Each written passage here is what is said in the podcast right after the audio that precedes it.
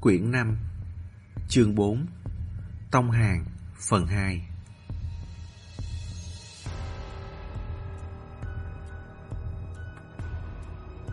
Tông Hàng dạo tới dạo lui ngoài đồn cảnh sát. Ban đầu hắn chỉ hỏi thử xem Có thể gặp ông già họ mã không. Không ôm hy vọng gì quá lớn song Long Tống lại đồng ý cực nhanh Nói là mình có mối, quen người. Chỉ cần chuẩn bị chút tiền thông cửa là đảm bảo không thành vấn đề. Tông Hàng bèn đi theo. Ai ngờ tới nơi rồi Cái mối đã hẹn sẵn ở đây Lại không thấy tâm hơi đâu. Long Tống tối sầm mặt Thở hồng học xông vào tìm Bảo Tông Hàng chờ ở đây trước. Thế là Tông Hàng ngoan ngoãn chờ ở đây thật. Cũng may không có gì buồn chán. Trước cửa đồn cảnh sát rất thú vị. Vẻ mặt người đi ra, đi vào. Không phải có cố sự Thì cũng là có sự cố. Còn hóng hớt được một tin tức. Trên xe cảnh sát, Bắt được mấy tên Tây Ba Lô Đầu trâu, mặt ngựa. Nghe nói là tụ tập làm việc gì đó Không thể tả được. Tông Hàng đang hóng Thì có người gọi tới, Là Đinh Ngọc Điệp. Trước cửa đồn cảnh sát ồn ào vỡ chờ Tông Hàng bắt máy Nói liên tục. Anh đợi chút đã, Rồi chạy thẳng ra luống hoa xa xa. Đinh Ngọc Điệp một năm một mười Kể lại chuyện đi gặp Đinh Hải Kim với hắn. Sau cùng nói, Đấy, tôi đã nói với cậu rồi. Con người tôi thẳng thắn, Có tiến triển gì sẽ nói với cậu mà. Hắn từng nói lời này. Có một dạo, Tông Hàng cứ năm ba bữa Lại đi Thái Nguyên tìm hắn. Lấy cớ là quan tâm tới tung tích của chú bạn lĩnh. Đinh Ngọc Điệp thấy phiền càng nhằn hắn. Cậu không cần tới xiền thế đâu. Có tiến triển gì sẽ nói cho cậu biết. Mọi người vào sinh ra tử bao lần như vậy, Không việc gì phải lừa gạt cậu. Tông Hàng cầm điện thoại di động, Nhìn đám người lúc họp, lúc tàn Ngoài cửa đồn cảnh sát phía xa. Lát sau mới ùm một tiếng. Đinh Ngọc Điệp rất không thỏa mãn với chữ ùm này. Cậu chỉ phản ứng thế thôi à? Không thì sao? Tông Hàng cũng không biết phải nói thế nào.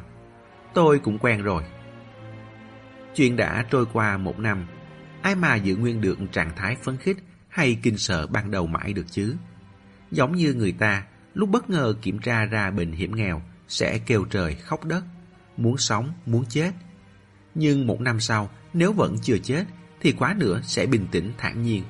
Cần tiêm thì tiêm Cần uống thì uống thuốc vậy. Đinh Ngọc Điệp cũng cảm thấy như thế. Tôi cũng vậy Suốt một năm nay chưa từng lật cuốn sổ bìa đen kia ra. Chúng ta đều bị xoay mòng mòng. Trong nhà chưa tỏ, Ngoài ngõ đã tường. Kỳ thực, Bức vẽ của dịch bảo toàn Từ đầu tới cuối đều rất rõ ràng. Chèo xác làm thuyền, Người chết độ vong. Hiển nhiên là có kẻ muốn mượn xác hồi sinh. Bất kể là loài người thế hệ trước, Người ngoài hành tinh Hay tổ tiên đã qua đời, Thì chung quy cũng đều sắp tới rồi. Tông Hàng nghĩ ngợi. Đinh Hải Kim cảm thấy Chúng nó này là những người cầu trường sinh thời xưa Đinh Ngọc Điệp ừ một tiếng Ông lớn sinh ra ở phương Bắc, từng nghe rất nhiều truyền thuyết về Thái Tuế. Nói rằng vào thời cổ đại, thứ này là thuốc trường sinh. Trong dân gian kháo nhau rằng, tiên đan mà Tần Thủy Hoàng phái từ phúc ra khơi tìm chính là Thái Tuế. Hơn nữa, hắn hạ giọng, còn nói thực ra đã tìm được, nhưng Tần Thủy Hoàng chỉ mơ hồ biết là cơ thể sẽ bị hủy diệt. Kiểu trường sinh này là một hình thức khác. Hơn nữa, còn là ở dưới đất. Bởi vậy nên mới xây hoàng lăng cho mình dưới lòng đất, hết sức xa hòa, hết sức kiên cố như vậy. đinh bụng sẽ sống thiên thu nghìn đời dưới lòng đất. Tôi nghe xong cảm thấy đúng là rất đáng để suy nghĩ.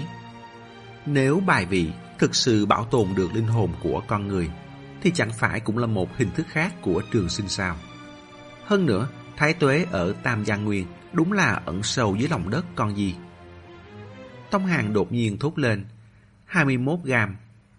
Đinh Ngọc Điệp nghe không hiểu. 21 gam gì? Tông Hàng đáp. Anh chưa từng đọc cái này à? Trong đó nói, trong khoảnh khắc khi con người chết đi, trọng lượng cơ thể sẽ nhẹ đi 21 gam. Thế nên có người nói 21 gam ấy chính là trọng lượng linh hồn. Trong hầm đất trôi nổi có rất nhiều chùm nho nước. Bên trong mỗi quả đều có bài vị hòa tan Không biết khối lượng hòa tan đó có phải chính bằng 21 gram hay không? Hắn hơi hoảng hốt. Thực ra, đôi lúc tôi cũng nghĩ, một ngày kia tôi chết đi, cơ thể tất nhiên là sẽ biến mất. Nhưng những ý nghĩ của tôi thì sẽ đi đâu? Cảm xúc khi tôi thích ai đó, quan điểm của tôi với một chuyện nào đó sẽ đi đâu? Mà nếu những thứ này có thể bảo tồn được, thì người ấy có được gọi là đã chết hay chăng? Nghĩ kỹ thì, quan điểm của Đinh Hải Kim không phải là không có lý.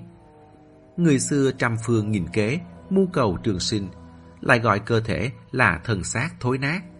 Theo đuổi thứ xác thịt trường tồn vĩnh viễn mà dường như trước nay chưa từng có. Thoát xác thành tiên gì đó, thường được nhắc tới gì đó, có vẻ như đều là vứt bỏ cơ thể, truy cầu một kiểu trường tồn về mặt tinh thần. Tông hàng trầm ngâm. Đinh Hải Kim cảm thấy hồn phách của những người từng ăn thái tuế này đều được bảo tồn bên trong bài vị. Cũng có thể hiểu thế này. Thái tuế và bài vị đều là loại vật chất đặc thù. Tác dụng của thái tuế là dẫn dắt, bài vị thì phụ trách thu giữ. Như vậy, khi một người sống đến cuối đời, ý thức cả đời đó của anh ta sẽ không tiêu tan, mà có chốn về khác. Hoặc là... Trong đầu hắn lóe lên một tia sáng, nói ra rất trôi chảy. Cần gì phải đợi đến khi chết chứ? Có khi nào sau khi ăn thái tuế, ý thức cũng đã bị phản chiếu, bị sao lại, gửi đi rồi. Trong thực tế, người này đúng là đã chết, nhưng phần sao lưu này thì vẫn tồn tại. Đinh Ngọc Điệm cười khang hai tiếng, tồn tại trong bài vị ông tổ. Đúng vậy, không ai lừa họ hết, đây quả thật cũng là trường sinh. Đinh Ngọc Điệp không nhìn được. Như vậy còn chẳng bằng ngồi tù à. Bình thường hắn ở nhà có đồ ăn, có đồ uống, có truyện đọc, có game chơi, mà còn có lúc cảm thấy cuộc đời vô vị, nhàm chán cùng cực. Những người này thì sao? Tông Hàng gật đầu, cũng quên mất Đinh Ngọc Điệp ở đầu kia căn bản không nhìn thấy. Trước đây tôi từng xem một bộ phim khoa học viễn tưởng, nói là khoa học kỹ thuật tương lai rất phát triển. Người ta sau khi chết đi, ý thức đều sẽ được truyền lên một bộ máy phục vụ lớn. Bên trong bộ máy phục vụ này thiết lập đủ loại thế giới giả tưởng. Ý thức có thể sắm vai nhân vật trong các thế giới khác nhau như chơi game ấy. Sống hết một đời lại chuyển sang đời khác. Như vậy cũng không buồn chán. Nhưng nếu chỉ bảo tồn trong bài vị ngày ngày ngẩn người thì quả thực còn không bằng chết. Đinh Ngọc Điệp nuốt nước bọt. Nhưng họ không chết được. Chẳng những không chết được mà còn phải chịu đựng vô tận bởi vì là trường sinh. Con bà nó vậy cũng đáng thương quá rồi. Hắn bỗng nghĩ tới điều gì? Này Tông Hàng, cậu nói xem, chúng nó tới nhìn thì như mượn xác hoàng hồn, cầu một lần sống lại. Nhưng có phải mục đích cuối cùng thật ra là đi chết không? Tông Hàng hơi sững người, cảm thấy hai chữ đi chết này thật quen tai. Đầu dây bên kia, Đinh Ngọc Điệp càng nghĩ, càng thấy mình đoán không sai, lẩm bẩm không ngừng. Mẹ nó, có khi thế thật, đi đường vòng cứu quốc, lấy sự sống cầu chết. Nếu là tôi, loại trường sinh này có cho tôi cũng không muốn. Sống mà không thể hoạt động, thì còn sống làm quái gì? Còn nữa, còn nữa, mẹ kiếp, tôi nhớ ra rồi, trên cổ chân táp táp có xăm chữ đi chết. Tông Hàng xấu hổ. Bảo sao mình cảm thấy hai chữ này nghe quen quen. Vậy mà lại quên mất trên mắt cá chân dịch táp có xăm. Trước đây hắn còn hỏi dịch táp. Dịch táp giải thích rất văn vẻ. Nói gì mà con người kể từ khi sinh ra mỗi bước đều là đi về phía cái chết. Mỗi bước, một bước đi chết là chuyện rất bình thường, dừng lại mới gay gò. Trước đây, con bé được người ta tìm thấy ở bờ suối trên Tam Giang Nguyên, sốt cao mấy ngày liền. Nghe bảo cứ lẩm bẩm đi chết suốt. Này, Tông Hàng, cậu nói xem, có phải vì thế nên nó mới đi xăm hai chữ đi chết này không? Tông Hàng lại không cảm thấy vậy. Sinh mệnh sợ dĩ đặc biệt quý giá cũng là bởi độ dài của nó hữu hạn. Hơn nữa, còn là rất hữu hạn. Chúng nó này nếu quả thật cứ trường sinh như thế thì hẳn sẽ muốn đi chết. Nhưng sau khi chiếc canh thành công thì thời gian vô hạn lập tức sẽ biến thành hữu hạn. Tôi đoán chúng nó cũng sẽ không muốn chết nữa. Dường như cũng có lý. Dù sao bản chất cũng đều là muốn kết thúc trạng thái trường sinh khốn nạn và tẻ nhạt này. Đinh Ngọc Điềm thổn thức khôn nguôi. Không biết kết quả chú bằng lĩnh của bọn mình đối kháng với chúng nó hiện giờ như thế nào. Cảm giác lấy một địch nhiều, phần thắng không lớn lắm. Tông Hàng định nói gì đó, vừa ngước mắt lên thì trông thấy lòng tống kích động đi ra khỏi đồn cảnh sát. Vẻ mặt kia đến 80% là chuyện có manh mối rồi. Hắn vội nói vài ba câu, nhanh chóng kết thúc cuộc gọi này. Lúc rảo bước qua, Long Tống đã chờ đến có phần mất kiên nhẫn. Vừa trông thấy hắn đã vẫy tay lìa lìa. Mau mau, người ta chỉ cho gặp riêng 10 phút thôi, cậu phải tranh thủ đó. Trên đường tới đó, Long Tống làm công tác tư tưởng dự phòng trước cho Tông Hàng. Nói là ông già họ mã này tuổi đã lớn, lại có bệnh cũ. Một năm nay ở chỗ tố sai, động cái là bị đánh, bị chửi, chịu khổ rất nhiều. Trạng thái tinh thần không tốt, phản ứng cũng trì độn, đã bắt đầu có dấu hiệu lẫn thận rồi. Tông Hàng gặp được ông già họ mã trong một phòng tiếp khách nhỏ. Mặt đối mặt, không ai nhận ra được người kia là ai ngay. Tướng mạo ông già họ mã cũng không có thay đổi gì lớn. Chẳng qua là tóc dài ra, vai lưng sụp xuống, người già hơn, nhưng lại khiến người ta có cảm giác khác hẳn một năm trước. Ông ta cũng một năm trước nghèo hèn, xảo quyệt, giả hoạt. Hiện giờ thì già khòm, đờ đẫn, hòm hèm. Ông già họ mã cũng không nhận ra Tông Hàng, nhèo mắt nhìn hắn hồi lâu hỏi, cậu là ai? Tông Hàng ngồi xuống đối diện ông ta, nhắc ông ta nhớ lại. Tôi tên là Tông Hàng. Một năm trước, tôi từng giúp ông điền đơn ở sân bay. Về sau, tôi và ông cùng bị nhốt trong nhà nổi ở chỗ tố sai. Gà béo canh chừng còn nhổ của tôi một cái răng. Ông già họ mã nhìn hắn chằm chằm. Ánh mắt dần tập trung lại. Sau cùng gật đầu lia lịa, giọng nói ngạc nhiên. Là cậu, là cậu. Lại mập mờ hỏi hắn. Cậu chưa chết à? Chúng nói đã dìm chết cậu trong hồ. Tông Hàng hỏi một đằng, đáp một nẻo. Nghe nói là ông báo cảnh sát nên mới lật đổ được tố sai. Ông già họ mã thoáng sửng sốt rồi cười khà khà, đưa tay trỏ vào mình. Là tôi, là tôi. Tông Hàng lắc đầu. Nghe nói nguyên nhân quan trọng khiến tố sai và đối phương ngờ vực dẫn đến sống mái với nhau là chúng phát hiện ra trong điện thoại của đảng tử có một đoàn ghi âm gửi ra ngoài. Hơn nữa, thuyền của chúng còn bị phá hủy. Sau đó ông nói đều là do ông làm.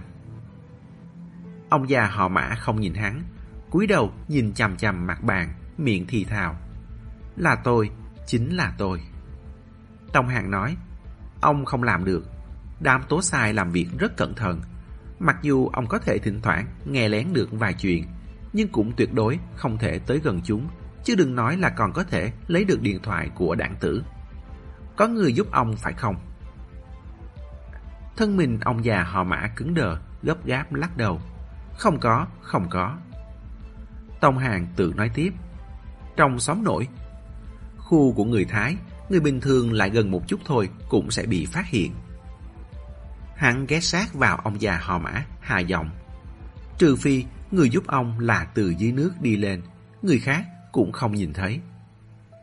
Ông già họ mã bất động. Lát sau, ông ta chậm rãi, nhấc mí mắt, chồng chớt nếp nhăn lên, cảnh giác nhìn Tông Hàng. Dòng Tông Hàng nhẹ như thì thầm. Ông không cần phải lừa tôi, tôi quen cô ấy. Ông già họ mã không hé răng. Một ngày vào mấy tháng trước, sau bữa tối, không biết làm sao mà lão béo nhìn ông ta không thuận mắt tóm cổ qua, đấm cho ông mấy phát. Đánh đến độ trong miệng ông chảy máu. Lúc ông ta bước nông bước sâu, lão đạo trở về căn phòng rách nát. Chân nhũng ra, ngã vật xuống. Nếu không phải nhanh tay nhanh mắt bám được mép, tùy suýt nữa đã lăn xuống nước rồi. Lúc định bò dậy, mặt nước bên dưới chợt hiện lên ánh sáng trong vắt, là ánh nước hòa lẫn với ánh đèn từ trong phòng rọi ra. Sau đó, một cô gái chậm rãi nhô đầu lên. Ông già họ mã nhìn mà choáng váng, quên mất kêu lên, cũng quên mất sợ hãi.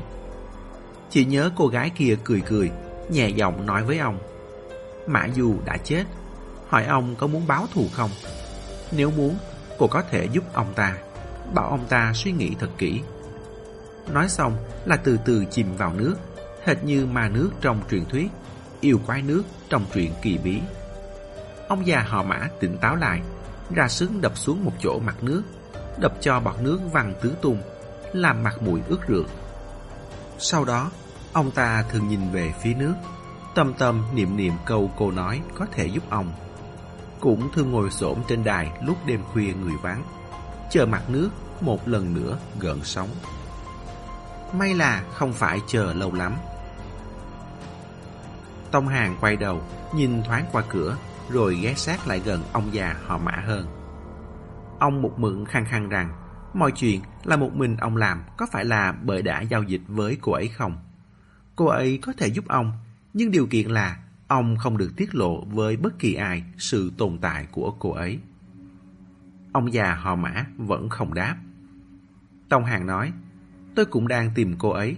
Trước đây đúng là tố sai đã dìm tôi xuống hồ, muốn giết tôi. Là cô ấy đã cứu tôi ở dưới hồ.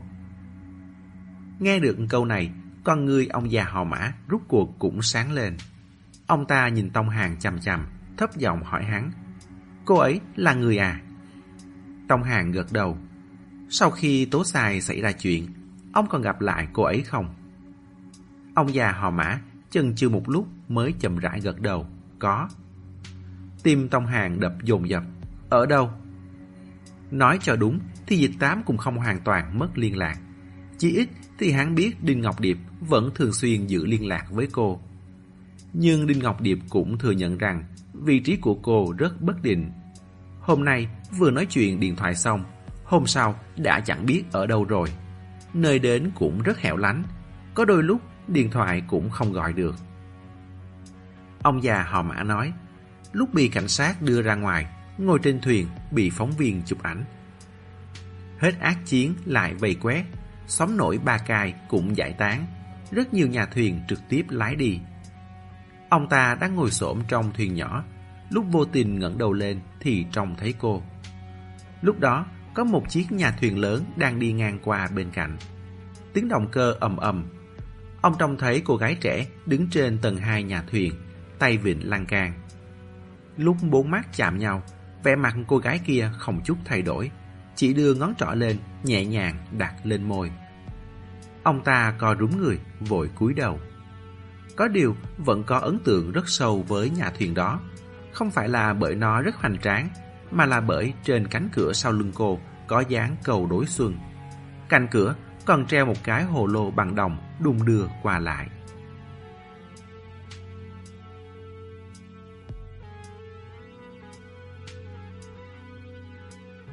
Chương 5 Tỉnh tụ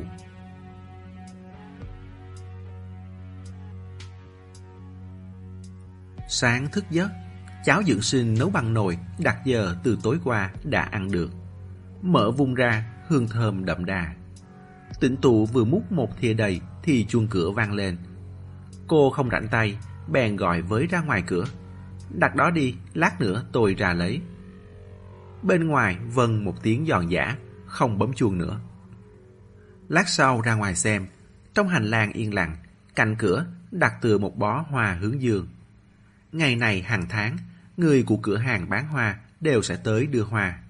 Sau đó, cô sẽ ôm hoa tới Nghĩa Trang, đặt trước bia mộ đình thích trong góc khuất nhất, trò chuyện với hắn một lúc. Chuyện trời Nam đất Bắc gì cũng nói, gặp phải khách hàng nào khó chịu, gần đây xem chương trình gì, thậm chí hôm trước ăn gì, nghĩ ra đều nói cả. Không nghĩ cũng vẫn ngồi đó, ngắm cỏ xanh mọc thành cụm bên mộ ngắm từng hàng tùng bách trong nơi cuối nghĩa trang, cũng ngắm trời xanh, ngắm mây trắng. Người khác đi thăm mộ, đa số thường mang hoa cúc vàng hoặc trắng, không thì cũng là cẩm chướng. Chỉ có mình cô là hoa gì cũng mang. Mỗi tháng đổi một loài hoa, có lúc lộng lẫy diễm lệ, có lúc thanh nhã trong trẻo. Có lần còn ôm cả một bồn văn trúc tới. Còn nhờ người trong coi nghĩa trang chăm sóc hồ Kết quả lần sau tới, phát hiện đã bị trộm đi mất. Ai vậy không biết, hoa của người đã mất cũng động vào. Cô rất thích bó hoa hướng dương mang tới lần này. Màu vàng sóng sánh, tưởng chừng như sắp nhỏ thành nước. Nghĩa trang lúc nào cũng u ám, điểm thêm chút màu sắc sặc sỡ sẽ tươi sáng lên nhiều. Đón xe tới Nghĩa Trang, đi mất khoảng nửa tiếng. Trên đường, tài xế bắt chuyện với cô. Đi thăm ai thế? Tỉnh tụ suy nghĩ hồi lâu đáp. Một người bạn. Không sai, bạn. Thân phận của cô chỉ là vậy. Đình Thích chưa từng coi cô là người yêu. Ông trời cũng thật keo kiệt, không cho cô thời gian để đi yêu. Một năm trước, Đinh Ngọc Điệp tìm tới cửa vì chuyện hậu sự của Đinh Thích. Hắn không biết rõ quan hệ giữa Đinh Thích và Tĩnh Tụ. Chắc hẳn cảm thấy đã giao tài sản lại cho thì quan hệ tất nhiên là rất thân mật. Sợ cô không chịu được đả kích này, hai tay xoa xoa, nắng nắng một hồi mới nói. Có chuyện này, cô chuẩn bị tâm lý thật vững nhé. Tỉnh tụ quan sát vẻ mặt hắn, trái tim từ từ chìm xuống, nhưng giọng nói vẫn rất bình tĩnh. Có phải Đinh Thích xảy ra chuyện gì rồi không? Đinh Ngọc Điệm không dám nhìn cô, hoặc giả là không muốn nhìn cô. Ánh mắt ngoảnh sang bên cạnh, chỉ gật đầu. Tỉnh tù ồ một tiếng lại hỏi, là bị thương hay đã chết? Cô cho rằng quá nữa là bị thương. Đinh Ngọc Điệp đáp, cái sau. Tịnh tụ suy nghĩ hồi lâu, cái sau là cái nào? Chợt hiểu ra, tượng người nhà muốn lấy lại nhà ở mà có phần luống cuốn. Tôi biết rồi, tôi sẽ nhanh chóng rời khỏi đây. Cô có thể ở đây là nhờ ơn đình thích. Người đã không còn, tất nhiên ân huệ cũng không còn. Đinh Ngọc Điệp hơi ngớ ra, hắn còn tưởng cô sẽ nước mắt như mưa hay khóc không thành tiếng gì đó. Không ngờ phản ứng của cô lại giống một khách trò thấu tình đạt lý như vậy. Hắn nói, là thế này, chúng tôi đưa thi thể về rồi, cô có muốn đi xem lần cuối không? Tịnh tụ nói, tôi có thể đi xem à? Có, tôi đi, anh chờ tôi một chút để tôi thay quần áo. Cô quên cả đóng cửa, vội vàng đi về phòng ngủ. Lật dở trong vali một hồi. Lúc này mới phát hiện ra quần áo của mình quá rực rỡ, còn không thỏa đáng bằng mặc nguyên bộ quần áo ở nhà này. Vì vậy, lại hoảng loạn, lấy lượng chạy lại đầu rồi ra ngoài nói. Xong rồi, thế này đi, đi thôi. Cô quên mất không đổi giày, chỉ đi dép ra ngoài. Trên đường không ngừng cố gắng vuốt phẳng nếp nhăn trên áo. Đinh Ngọc Điệp nhìn cô, cô chỉ biết cười xấu hổ. Không hề nghĩ tới sẽ rơi lệ, người nhà Đinh Thích đều tới cả. Cảnh tượng nhất định sẽ rất bi tráng. Làm gì tới lượt cô khóc lóc chứ? Cô là ai? Thân phận cô để người ta biết có khi còn làm liên lụy tới Đinh Thích bị nhạo báng. Cô thầm dặn mình phải cư xử cho thỏa đáng. Vẻ mặt dù có bi thương cũng phải vừa đủ. Không thể quá mức để thành ra dòng khách ác dòng chủ. Đến nhà tang lễ, vốn tưởng rằng sẽ có rất nhiều người. Mình chỉ cần trộn lẫn vào trong đám người khóc tang là được. Không ngờ lại chẳng có một ai. Trên đường đến nhà xác, chỉ có Đinh Ngọc Điệm đi cùng. Phải băng qua một đoạn hành lang dài, đế dép gõ lên mặt đất đều đều, lọc cọc, lọc cọc. Vào nhà xác, mang theo dãy số tìm được tủ lạnh. Tỉnh tù không nhìn được, hỏi Đinh Ngọc Điệp. Người đâu? Đinh Ngọc Điệp chỉ chỉ ngăn tủ mình đang định kéo ra. Ở đây. Tỉnh tù biết hắn hiểu lầm. Không phải, ý tôi là những người khác đâu. Chỉ có mình tôi tới thôi sao? Đinh Ngọc Điệp gật đầu. Người nhà anh ấy đâu? Thân thích đâu? Đinh Ngọc Điệp đáp. Không có. Cô không biết anh ta được nhặt về nuôi à? Không có thân thích. Bạn bè thì sao? Dù sao cũng phải có bạn bè chứ. Kiểu có thể xếp trước cô ấy. Đinh Ngọc Điệp đáp. Không có, chỉ có mình cô thôi. Cô xem xong, chúng tôi sẽ sắp xếp hỏa táng. Hắn kéo ngăn tủ ra phần nữa, dành không gian riêng tư cho cô. Tôi ở bên ngoài, cô xem xong, đóng cửa đi ra là được. Sau khi Đinh Ngọc Điệp rời đi, tỉnh tụ sững sờ một lúc lâu. Chỉ có mình cô là ý gì? Đinh thích chết, chỉ có mình cô tới đưa tiễn thôi sao? Cô bước lên trước nhìn hắn. Nói thật, cảm giác xa lạ vô cùng, Hắn nằm yên lặng như vậy, khóe miệng không còn nụ cười như dễu cợt kia nữa. Trên người cũng mất đi khí chất hóng hách hung hăng trước đây. Cô nhìn một hồi rồi đóng ngăn tủ lại, bước nông bước sâu đi ra ngoài, hốc mắt khổ khóc. Vẫn không rơi lệ, chỉ cảm thấy mờ mịt. Đi ra trông thấy Đinh Ngọc Điệp, cô còn lễ phép mỉm cười nói Cảm ơn anh, tôi xem xong rồi, tôi tự đi là được, không cần tiễn đâu. Cô cảm thấy mình cần chậm rãi đi bộ một đoạn đường, không cần bất kỳ ai đi cùng. Bước từng bước một mới có thể tiêu hóa được tin tức này. Đinh Ngọc Điệp gọi cô lại. Còn một việc nữa, Đinh Thích có lưu lại di ngôn, đồ của hắn đều để lại cho cô. Dịch tám tưởng là đồ kỷ niệm hay một món đồ có ý nghĩa đặc biệt nào đó. Đồ gì vậy? Đinh Ngọc Điệp đáp, tất cả. Sợ cô không rõ, hắn còn giơ cánh tay lên, vòng một vòng rộng, tỏ ý tất cả là bao gồm mọi thứ. Căn nhà anh ta để lại, tiền gửi ngân hàng, nói chung chỉ cần là đồ của anh ta, giờ đều thuộc về cô. Tỉnh tụ sững sờ hồi lâu nói, các anh nhất định là tìm lầm người rồi, tôi thậm chí còn chẳng phải bạn gái của anh ấy, khẳng định không phải cho tôi đâu. Cô nói xong cũng rời đi, thật sự đi bộ suốt đoạn đường trở về. Nửa đường còn ngại đi dép vướng chân, vứt dép đi, chân trần đi nốt nửa đoạn còn lại. Ngón chân và gan bàn chân bị các đá cấn vào.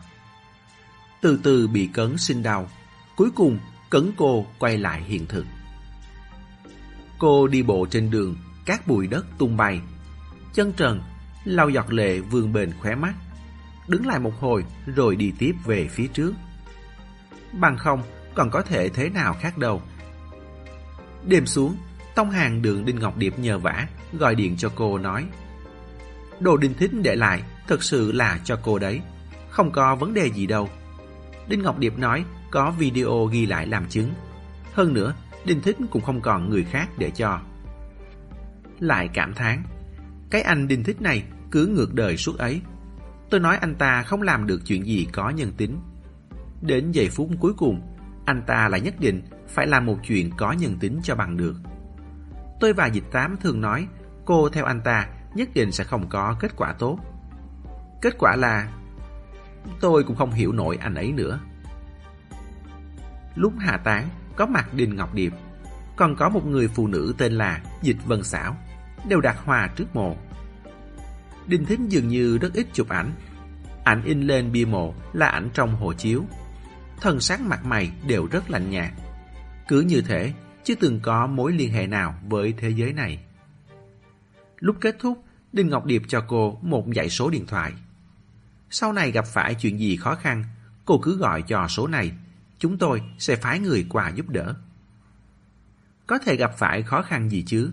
Có tiền, có nhà, khó khăn cũng sẽ chẳng khó nhằn như trước. Tấm thẻ ngân hàng Đinh Thích để lại cho cô, mật mã được viết ngay ở ô ký tên mặt sau, rất tùy tiện. Tỉnh tụ ra cây ATM kiểm tra thử. Kỳ thực, hắn không hề để lại cho cô mấy trăm vạn như trong lời đồn. Nhưng cũng không ít, hơn 120 vạn. Sau lưng có ba họ, miễn là gia tộc không đổ, thì tiền chẳng bao giờ là vấn đề. Bởi vậy nên Đình Thích không có khái niệm đi gửi tiết kiệm. Hơn 100 vạn này cũng chính là số tiền còn lại sau những khoản chi ra nhận vào thường ngày. Lúc mấy con số này hiện lên, tỉnh tụ thoáng hoảng hốt. Cảm thấy thế giới thật huyền diệu. Mọi thứ đều cứ như đã có sẵn hoạch định trong cõi u minh. Trước đây, dịch tiêu thuê cô, thù lao hứa hẹn sẽ trả cô cũng là 120 vạn. Chính con số 120 vạn này đã khiến cô động lòng. Cảm thấy đây không chỉ là tiền mà còn là hy vọng một lần nữa làm lại cuộc sống cho nửa đời sau. Không ngờ cuộc sống mới của nửa đời sau lại là do đình Thích cho cô. Tịnh tụ ôm bó hoa hướng dương lớn, bước lên theo từng bậc thang trong nghĩa trang. Con đường này cô đã sớm đi quen, nhắm mắt lại cũng không đi sai được. Đi tới cuối, quẹo phải, lại đi thẳng tới cuối. Buồn hòa xuống, cô ngồi vào bên thềm, thuận tay nhổ cỏ dài mọc lộn xộn dưới thềm câu đường câu không trò chuyện với hắn. Tông Hàng đi Campuchia rồi. Ban đầu cậu ấy bảo tôi đi cùng. Tôi nghĩ một hồi, cuối cùng vẫn quyết định thôi. Cậu ấy đi là bởi có hy vọng, có mục đích. Tôi đi có để làm gì đâu. Tôi vẫn muốn hỏi thăm trước đây đã xảy ra chuyện gì. Nhưng Đinh Ngọc Điệp không chịu nói. Hỏi Tông Hàng, cậu ấy cũng không nói. Còn nói không biết là tốt nhất. Hiếm khi nào mơ hồ như thế. Cũng không sai, tôi vốn luôn mơ hồ. Bỗng nhiên cái gì cần cũng đều có cả. Còn được người quen cũ nói là có phúc, tình mắt, tích đức. Nói tới đây hơi khựng lại, tự mình sửa lại lời mình. Cũng không phải có hết, nếu anh còn sống thì thật tốt. Có gió thổi qua, mang theo tiếng chim hót nhỏ vùng, còn có tiếng cành lá xào xạc. Việc kinh doanh trong tiệm rất tốt, có khách hẹn tôi đi ăn, nhưng không đáng tin lắm, nên tôi từ chối rồi. Dù có đáng tin, anh nói xem, với những gì tôi từng trải qua trong quá khứ, tôi có nên đồng ý hay không? Tỉnh tù mỉm cười, cô không nói gì nữa, ngồi lặng một hồi lâu. Mà đến khi bên kia có tiếng gõ mỏ khua chiên làm lễ nhập tán mới tỉnh táo lại. Đứng dậy, tạm biệt Đinh Thích. Tôi đi đây, tháng sau gặp lại. Đoạn đường trở về, cô đi bộ như thường lệ. Trên đường gọi điện cho Tông Hàng. Đầu bên kia nhận máy, nghe tiếng rất ầm ĩ, như là trong một cửa hàng sửa chữa. Có tiếng động cơ ù ù, có tiếng hàng điện, cũng có tiếng gõ đập len keng. Tỉnh tù hỏi hắn, cậu đang đâu đấy? Đi thuê xe máy, tôi phải thuê một chiếc, đang nhờ người ta già cố lại.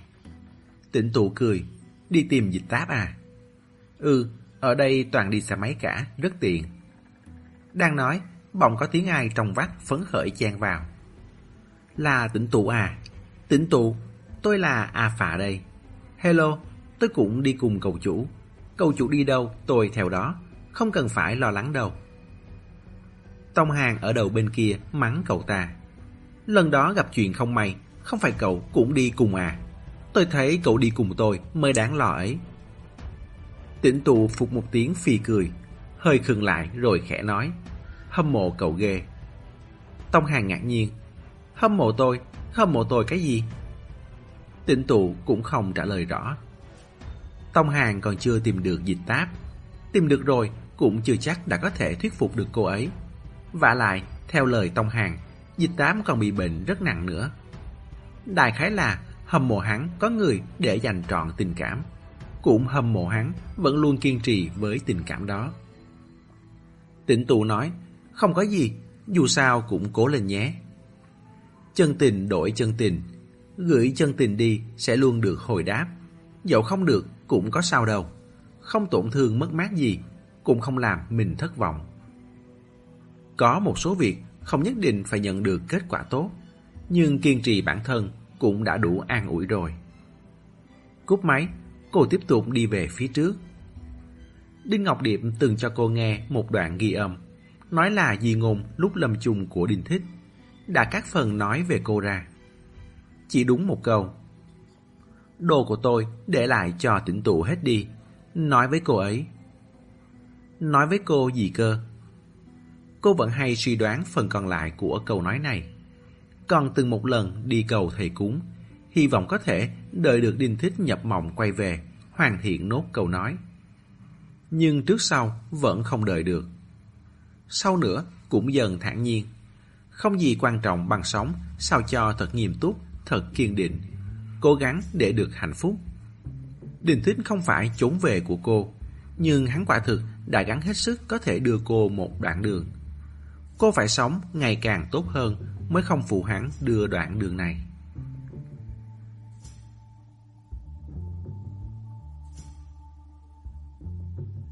Chương 6 Dịch táp, phần 2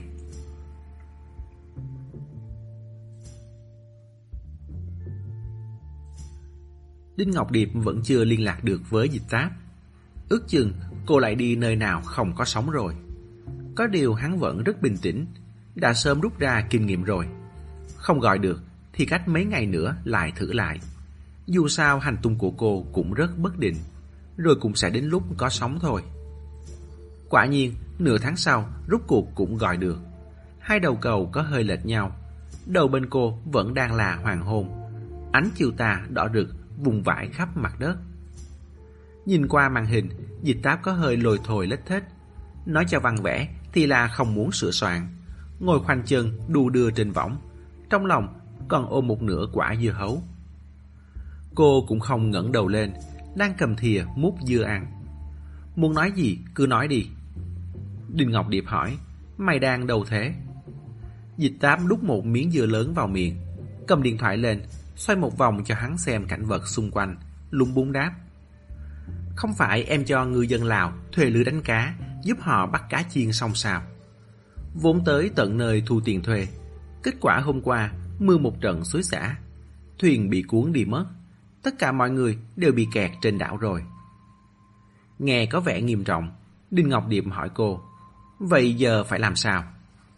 Dịch tám hư mũi, chuyển lại điện thoại về, tiếp tục livestream ăn dưa cho hắn xem. Chuyện vặt như cái rắm ấy, hai ngày nữa nước rút rồi lại đi ra thôi. Tìm em có chuyện gì thế? Đinh Ngọc Điệp nói, chuyện hầm đất trôi nổi. Dịch tám vừa cắm thìa vào ruột dưa thì dừng lại. Ở một mức độ nào đó, chuyện hầm đất trôi nổi chẳng khác nào là chuyện đinh bằng lĩnh. Đề tài nghiêm túc như vậy mà cô còn tiếp tục ăn dưa nữa thì ít nhiều cũng không ổn lắm. Cô đặt cả dưa, cả thìa lên chặt cây. Nói đi. Đinh Ngọc Điệp kể lại một lượt chuyện đi gặp Đinh Hải Kim.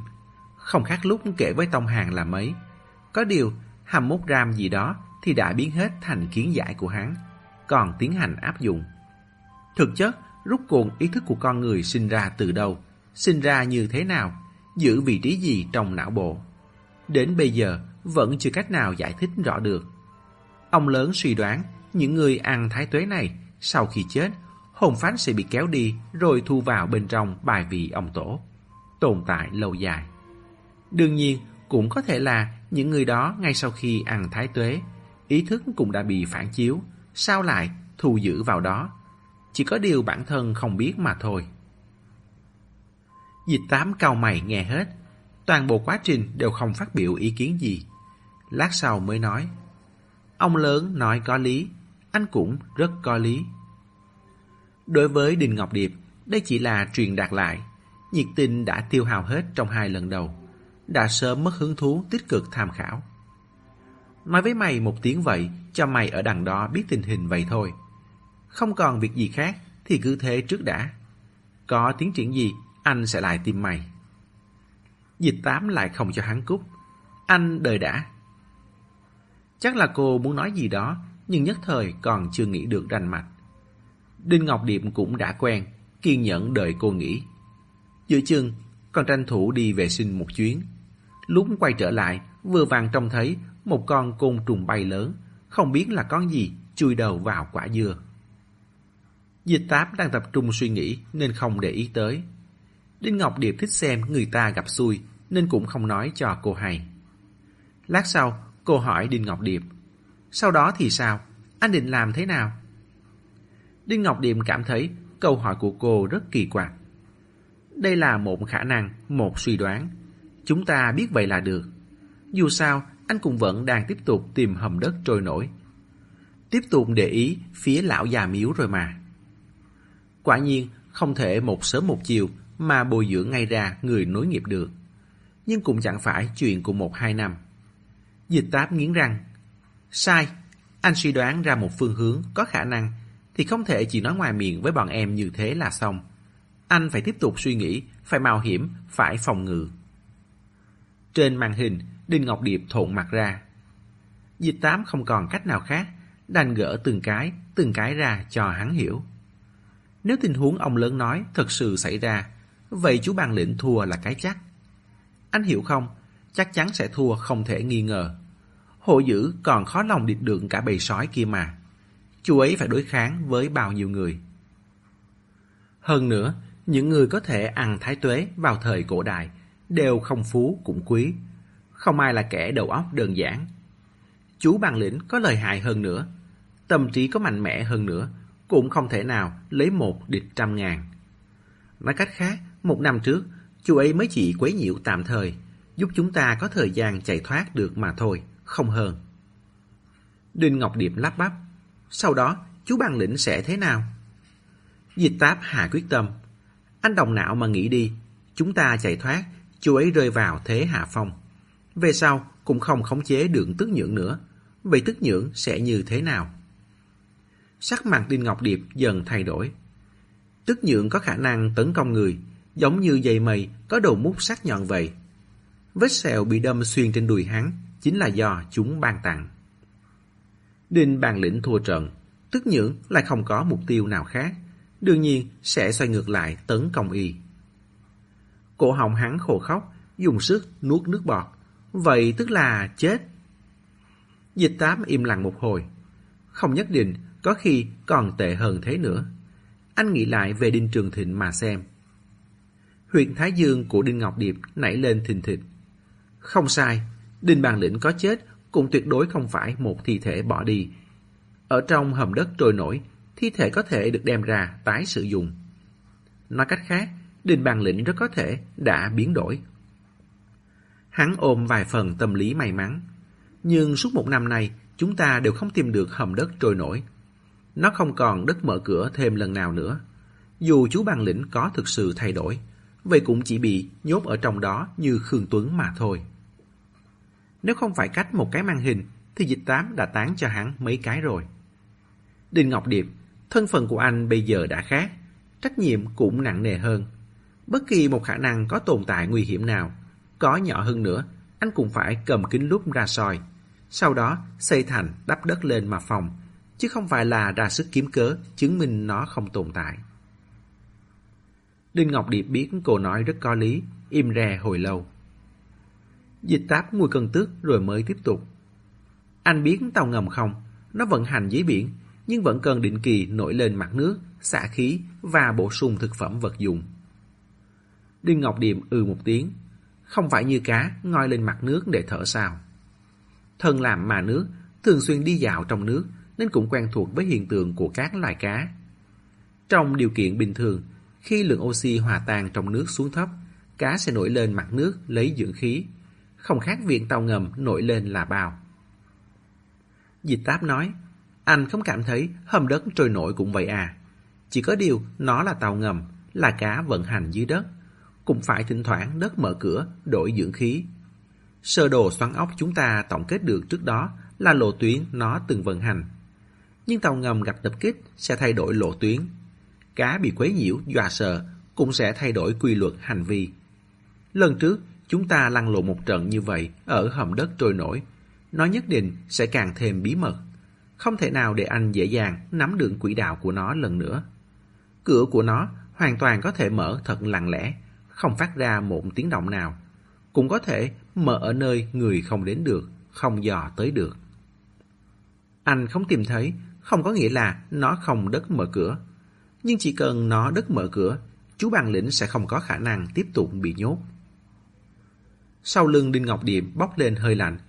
Chú Bàn lĩnh sẽ được thả ra. Dịch tám cười nhạt. Sao không thả chứ? Anh ở lại hầm đất trôi nổi làm gì? Chỉ có thả ra mới có thể có tác dụng.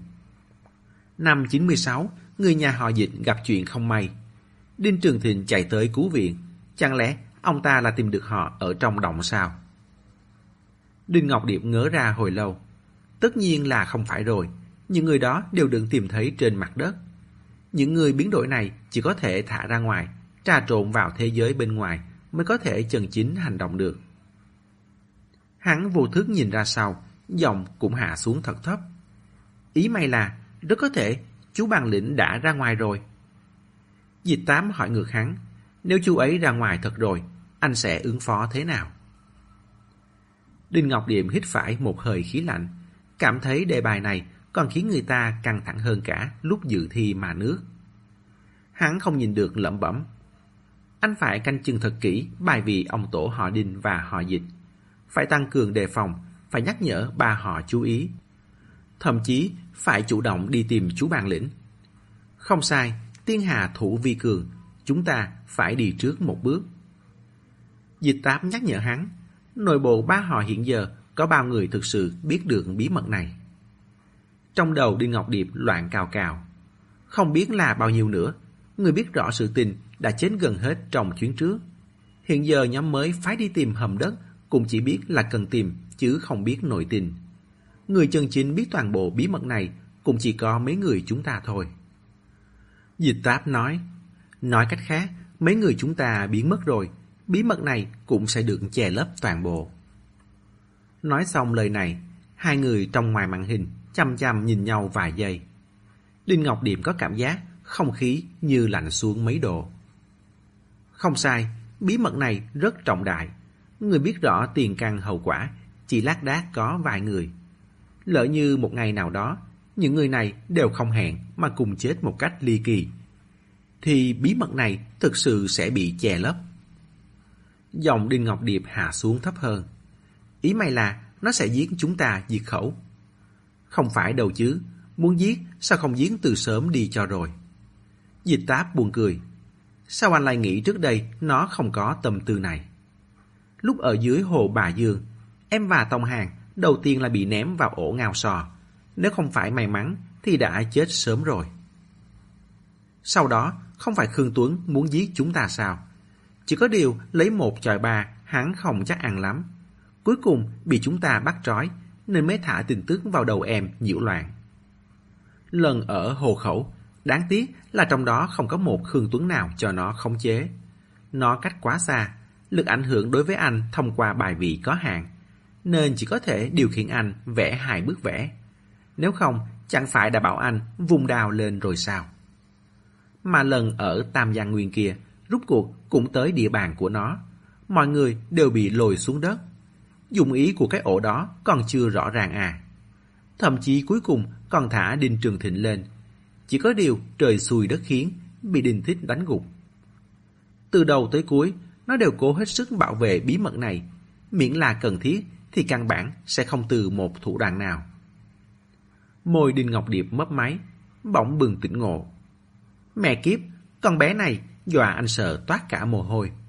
Nhưng tất cả những cái này cũng phải có một tiền đề là suy luận của ông lớn chính là chân tướng đúng không? Dịch tám cười khanh khách. Đúng vậy, em đang thấy mặn chú bàn lĩnh bồi dưỡng người nối nghiệp đó. Anh cho rằng suy luận chỉ là đầu óc nóng lên đoán mò, đẩy ra không nghĩ nữa là xong sao. Đinh Ngọc Điệm phát cáo, kéo cổ áo quạt gió, phẫn nộ nói. Vậy anh mày mong những gì ông lớn suy luận chỉ là nói quá lên, chứ đánh chết anh cũng không muốn đối đầu với chú bàn lĩnh. Cúp máy, Đinh Ngọc Điệm tiếp tục quạt cổ áo. Quạt quạt một hồi, chợt cảm thấy sau lưng lành lạnh. Quay đầu lại nhìn, trông thấy cửa sổ sau lưng để mở một cánh. Gió chính là thổi vào từ đó. Đây là giò hắn mở, thuần túy chỉ là để lấy gió mát cho ngày hè bớt oi bức. Buổi tối cũng chưa đóng lại.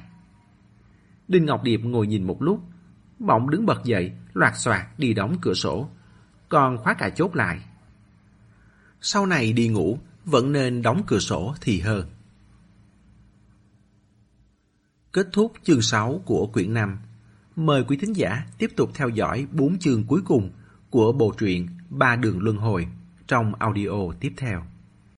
Để ủng hộ kênh, quý vị có thể để lại bình luận cũng như chia sẻ hoặc có thể ủng hộ tài chính trực tiếp về các địa chỉ đã được ghi ở phần mô tả.